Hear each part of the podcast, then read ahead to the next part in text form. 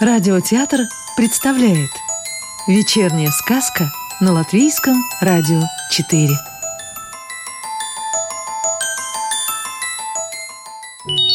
А сегодня слушаем сказки Иманта Зедуниса в переводе Юрия Коваля. Белая сказка. Вчера выпал снег И теперь все белым-бело Так бело, что ничего не видно. Белая курица снесла белое яйцо Да и потеряла его в снегу. Белый петух спел белую песню. Она взлетела под крышу Да и примерзла там, висит себе Как белая сосулька. У белки – белой Бельчата родились белые-прибелые Попрыгали на белые елки. Белка бедная ищет, не найдет Деревья белые, бельчат не видно А я сам по лесу иду, не пойму Где дерево, где белый день Чернила у меня в чернильнице побелели Пишу, пишу, а не вижу, что написал как это вы все читаете? Ладно, белого хлеба пожую, белым кофейком отопьюсь, ботиночки почищу белым гуталином и на речку пойду. Речка наша Гавая, сами понимаете, лежит белая в белых берегах. Я кину спиннинг, щуку белую тащу, распорол ей брюхо, а в ней белый утенок, обжора белая. Я утенку в хвост эту сказку воткнул, пускай летит по белу свету. Как поймаете утенка, грейте ему живот белой грелкой каждый вечер. А яйцо снесет белое, сразу мне пишите, белому кроту на берегу Гауи. Можете, конечно, все это нарисовать, но только белилами без единой черной черточки. Черная сказка. Это черная сказка. Такая черная, что ничего не видно. Конечно, в ней что-то есть, а именно, не видать. А ну-ка закройте глаза. Да завяжите их черным платком. Ну, теперь понимаете, как темно в этой сказке. Даже черта не видно. Можно только в темноте руками размахивать да ощупывать. Темно, как в аду, правда? Между прочим, эта сказка и происходит в аду.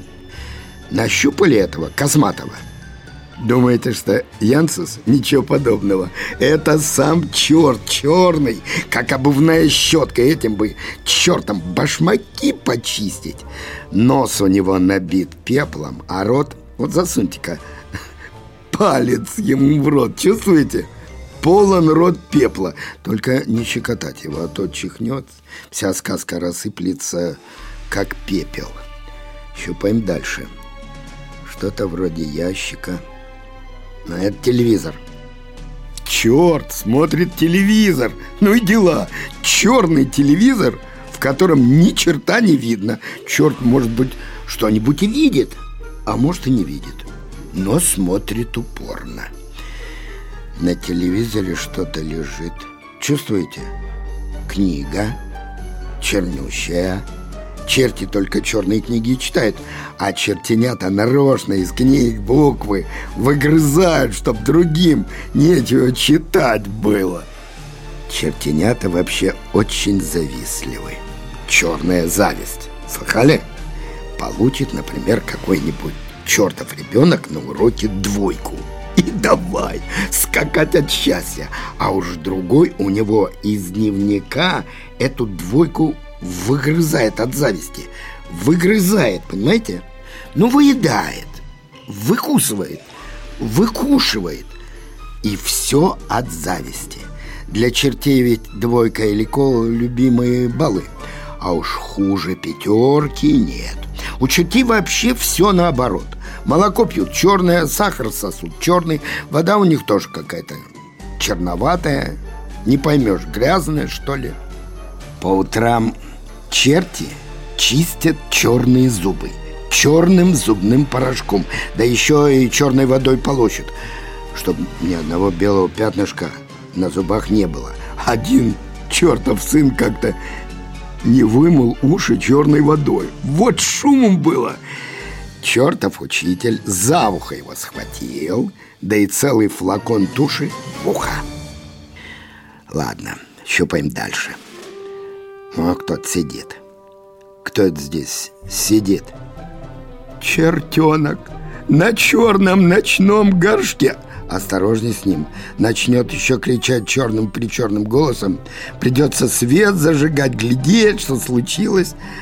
А света у чертей в квартирах быть не должно. Если свет вдруг проник куда-нибудь в коридор, его тут же ловят, да получку в снопы связывают, в черные газеты заворачивают. А когда черти выйдут на свет – Пойманный свет выбрасывают вместе с газетами. Один чертенок карманный фонарик где-то раздобыл, притащил в ад. Видели бы вы, какой переполох поднялся, созвали суд. Да чертенка этого из ада вытолкали, до сих пор обратно не пускают. Он теперь вечерами по улицам шастает, карманные фонарики у прохожих отбирает. Трудно, конечно, ему приходится. При свете жить чертям очень тошно. Вот так же, как и нам жить в темноте. Поэтому открывайте-ка, братцы, скорее глаза. Сказку читал актер Рижского русского театра имени Михаила Чехова Яков Рафальсон. Доброго вечера и до встречи в понедельник.